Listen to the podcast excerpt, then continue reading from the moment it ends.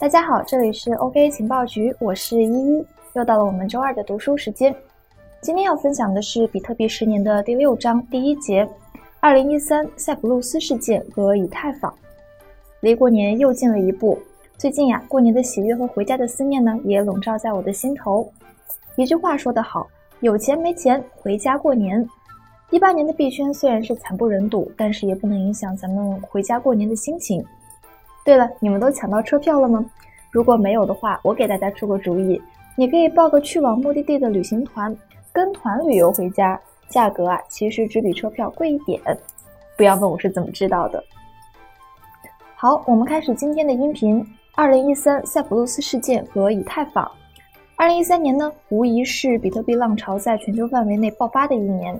这一年的比特币价格从年初的十三美元。一路涨至了一千一百四十七美金，涨幅超达八十八倍。比特币和加密货币市场迎来了真正意义上的大牛市，比特币世界进入了黄金岁月。比特币价格暴涨的直接原因是啊，塞浦路斯债务危机引发的传统金融机构的信用危机，史称塞浦路斯事件。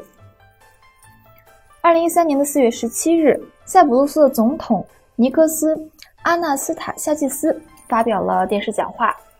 为了获得欧盟啊一百亿欧元的紧急援助贷款，塞浦路斯政府向当地的银行存户征收存款税，其中存款达十万欧元或者是以上的税率啊为百分之九点九，十万欧元以下的税率为百分之六点七五。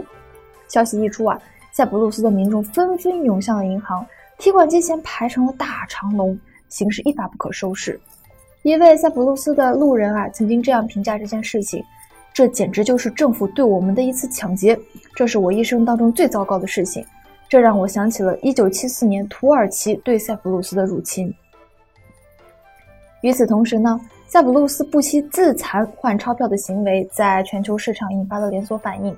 4月18日，亚太股市及欧盟股市的早盘，主要股指全线跳水，纽约原油等大宗商品也未逃脱被抛售的厄运。风险集资集体经历了黑色星期一。为了防止局势进一步的恶化，塞浦路斯的多家银行在十九号发出了通告，宣布在十九号和二十号临时放假，在线银行业务和国际转账业务全部暂停服务。唯一能够取出现金的 ATM 机早就被储户啊取之一空，根本就没有办法提供服务。为了缓解塞浦路斯的现金压力，英国的空军出动了一架飞机，紧急空运了。一百万欧元到塞浦路斯，无法取回储蓄的市民们愤怒地用挖掘机堵住了银行的入口。五十四岁的英籍塞浦路斯人几乎崩溃地说道：“他们将西西里岛称作黑帮岛。这里虽然不是西西里岛，这里是塞浦路斯，但这一样是偷盗，是十足的偷盗。”受此塞浦路斯事件的影响，欧元区的其他国家也出现了民众挤兑情情况。随着人们对存款的担忧，比特币成为了有魅力的替代品。塞浦路斯事件爆发之后，民众人人自危，争先恐后的把手中的货币换成了比特币，以规避政策风险。比特币从短短的几天就从三十美元飙涨到了两百六十五美元。比特币玩家中的百分之九十都是受这个事件影响而入场的。此次危机所带动的暴涨，才让全球真正注意到了比特币的存在。比特币的价格持续上涨，引起了各国政府的注意和不安。二零一三年的五月份到八月份，美国对比特币进行了严格的监管，交易平台 Bitfloor 和交易机构 Canadia Bitcoins 的银行账户莫名其妙的被关闭了。美国国土安全局下令，责令移动支付平台 Deloa 关闭对比特币交易网站 Mr. Gox 的转账支持。纽约州的金融服务部向大约二十家从事比特币相关业务的公司发出了传票。与美国的打压比特币的态度相反，二零一三年的八月十九日，德国当局宣布认可比特币的合法性。德国财政部将比特币归类为货币单位和私人基金，意味着比特币相关的商业利益将被征税，但个人使用比特币仍将免税。德国政府此举呢，认可了比特币的法律和税收地位。成为全球第一个正式认可比特币合法身份的国家。二零一三年十月二日的上午，暗网丝绸之路的创始人罗斯在旧金山的一家公共图书馆蹭网时被捕。在罗斯被捕的第二天，美国安全局就关闭了丝绸之路的服务器，并留下了这个隐藏的网站已经被联邦调查局查封的字样。据估计啊，从罗斯和丝绸之路缴获的比特币总数超过十七万四千，大约有十四万四千比特币是从罗斯的电脑中缴获的，其余则是从丝绸之路的各个钱包中缴获。后来啊，这些比特币由美国的法警署进行拍卖。但是细节从未公开。FBI 此次的抓捕行动造成了全球比特币玩家的恐慌。由于担心美国会进一步采取行动，比特币在十月二十日当天暴跌了百分之三十。最终，在联邦调查局签署的长达三十九页的投诉书中，这个依靠着比特币创造的自由之路正式宣告结束。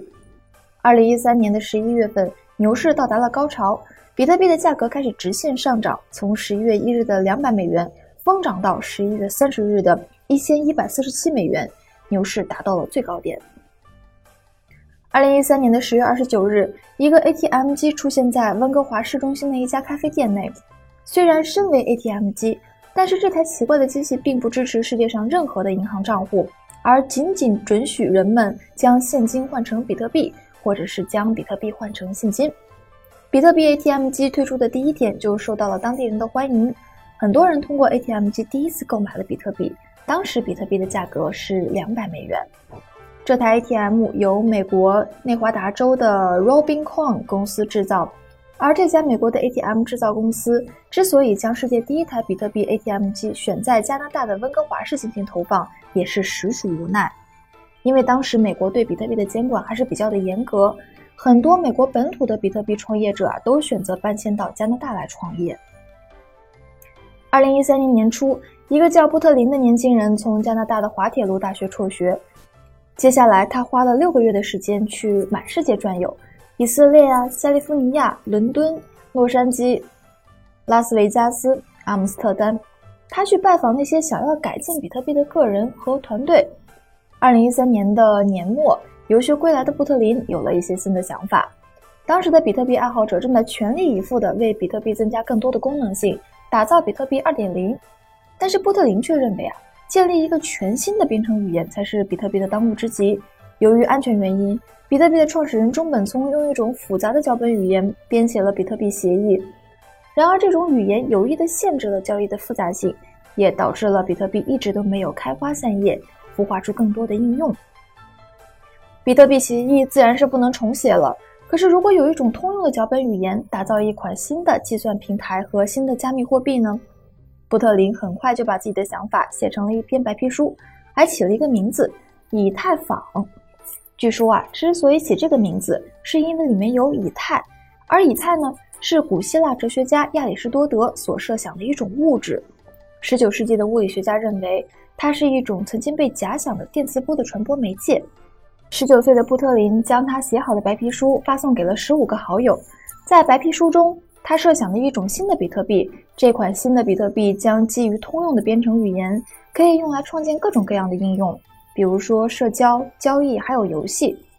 他本想让朋友们挑挑错，但事实证明他的担心多余了。这份白皮书一传十，十传百，很快就在比特币社区里炸开了锅。好了，今天的音频到这里就结束了。关注我们的音频栏目 “OK 情报局”，持续更新哟。喜欢的朋友也可以转发给自己的好友。感谢大家的收听，我们下期再见，拜拜。